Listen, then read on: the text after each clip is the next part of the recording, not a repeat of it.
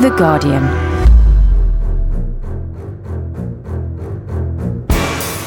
Hello, my name's Jon Dennis. It's Monday, the 10th of May. This is a special edition of Guardian Daily looking at the news that Gordon Brown has announced his intention to resign as Labour leader and as Prime Minister as Labour enter into formal talks with the Liberal Democrats about a coalition government. Joining me to discuss these developments are Michael White in Westminster and here in the studio at the Guardian's HQ, Martin Kettle, Guardian commentator. But before we hear from them, here's Gordon Brown speaking outside Downing Street this afternoon. We have a parliamentary and not presidential system in this country. And as I said on Friday, with no party able to command a parliamentary majority arising from the general election, my constitutional duty as Prime Minister is to ensure that government continues while parties explore options for forming a new administration with majority support in the House of Commons.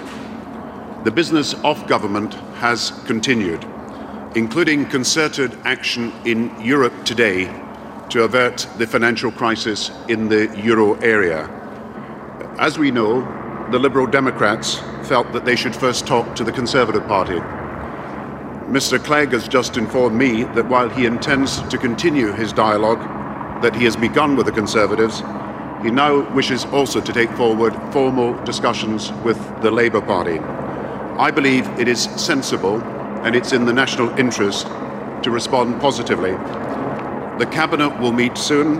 A formal policy negotiating process is being established under the arrangements made by the Cabinet Secretary similar to the negotiations between other parties. If it becomes clear that the national interest, which is stable and principled government, can be best served by forming a coalition between the Labour Party and the Liberal Democrats, then I believe I should discharge that duty to form that government, which would, in my view, command a majority in the House of Commons in the Queen's speech and any other confidence votes. But I have no desire to stay in my position longer than is needed to ensure the path to economic growth is assured and the process of political reform we have agreed moves forward quickly. The reason that we have a hung parliament is that no single party and no single leader was able to win the full support of the country. As leader of my party, I must accept that that is a judgment on me. I therefore intend to ask the Labour Party to set in train the processes needed for its own leadership election. I would hope that it would be completed in time for the new leader to be in post by the time of the Labour Party conference. I will play no part in that contest. I will back no individual candidate. I'm with Martin Kettle, and in our Westminster studio is Michael White. Mike, we just launched your daily podcast when Gordon Brown made this statement. There were gasps in the Guardian newsroom uh, as Gordon Brown was speaking. Did the press at Westminster have any inkling that this was coming? We've had a day of utter confusion. There's been a lot of speculation that uh, since Gordon Brown was the uh, the roadblock to a possible deal between uh, Labour and uh, the Lib Dems, uh, very much the Guardian's editorial view, then something should be done about it. And We've now heard Mr. Brown utter the words, if I, uh, uh, uh I've no wish to stay longer than necessary. but, uh, uh, that's something I hadn't expected to hear. Uh, so he's saying, I can go. We can have a leadership election. Uh, I won't be around for long if that helps. And that's the right thing to do. But you don't see these things happening until you actually see the words cross their lips. Martin, a strange but quite a dignified resignation from Gordon Brown. Yes, I think it was uh, very uh, dignified. It uh, you know it started out as uh, as though he was just talking about the economic situation, and it ended up with him talking about Afghanistan and so on. And uh, then, in the, you know, two thirds of the way through, we get this uh, bombshell about his own position. Um, I think this has been under the most intense discussion uh, since the election, and I think over the weekend there's been uh, a lot of pressure put on him um, by people who think on the Labour side who are determined to give the best possible run to a possible lab lib deal. And uh, my information is that uh, Brown has. Uh, gone along with it and then resisted it, then gone along with it, then resisted it. You know, he's uh, can't make up his mind. He never could. But in the in in the end, do him do him credit. Nothing became him uh, in his prime ministership like the leaving of it. That's what Martin, I rather Martin, thought. I was thinking about saying that.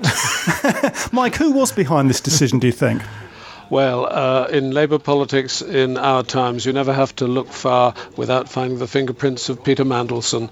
Labour MP said to me a few minutes ago, You think of the chief architects of New Labour in the mid 1990s, Blair, Brown, and Mandelson. Which of us would have guessed that Mandelson would be the last man standing? And so he has proved to be quite extraordinary. Mike, um, formal talks now between Labour and the Lib Dems. Where does this leave the Lib Dems talks with the Tories? I think Nick Clegg's the kind of girl who goes out with two chaps at once and takes flowers from both of them.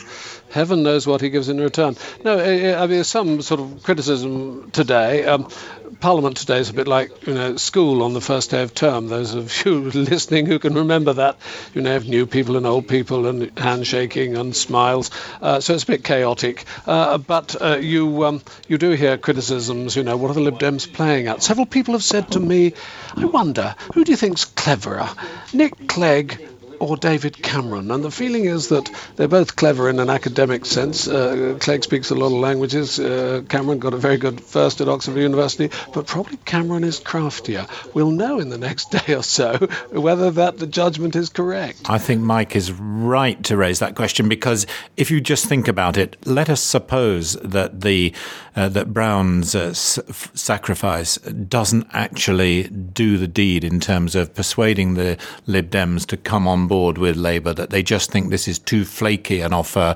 with too many uncertainties down the way. At that point, they, you know, they may think at the moment that uh, uh, dallying with Labour is going to enable them to up their price when they go back to Cameron. But it may be that they go back, you know, with the tail between their legs. And uh, and Cameron said, "Well, you did have, you know, the deal was on the on the table, and uh, you know now things have moved on." And I think there's a bit of there's a bit of um, that kind of poker game going on. Yeah, I think uh, and it's it's in- important to see that. Uh, indeed, I think so too, and it would be in Cameron's interest too.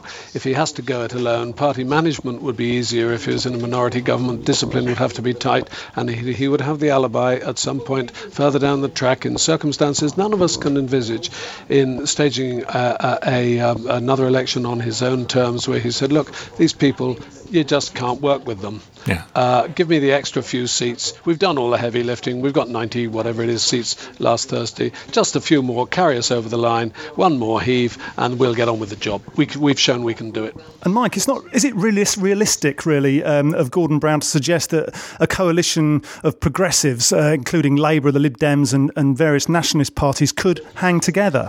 Well, they're all anti-Tories, aren't they? Even the Scot Nats in a funny way, although it's Tory votes they take in Scotland.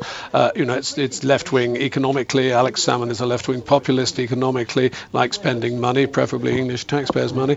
Uh, and uh, you could see that. And Andrew Adonis, very clever man, uh, the Transport Secretary, was on the radio a minute, a minute ago talking most eloquently about the anti-Tory progressive coalition which exists in British elections. What have they got between them? 29% Labour, 23% Lib Dem. That's 52 between them. You can see the case for it, but uh, the trouble is Labour's lost uh, this election. That's one thing which is indisputable, and it would be dubbed by the Tory press, no enemy fiercer than the Tory press, the coalition of the defeated.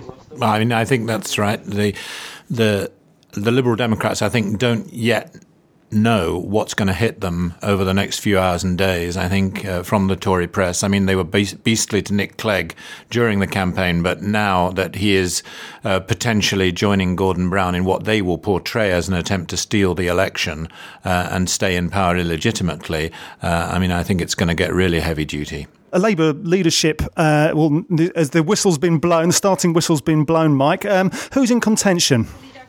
Well, uh, we assume that David Miliband and Ed Balls' contention that Harriet Harman, whom I once said is smart enough to know she's not smart enough, and I think that's right, is not in contention. Ed uh, uh, uh, Miliband, an extraordinary business, this. Ed Miliband is like the Polish twins, isn't it? Ed Miliband might be in contention against his brother. We're not sure of that, but he's an attractive character to many people. He reaches some of the parts on the left and on the sort of progressive side of the Labour movement, which David Miliband thought to be a bit stuck. I'm a bit posh. Uh, doesn't. I can only add from my own experience 30 years ago, I thought Tony Crosland should be the Labour leader. He was humiliated. Since then, I've learned that anybody I fancy is doomed. so watch out, David Miliband. Martin, what's your uh, sense of who, who's going to be the next Labour leader?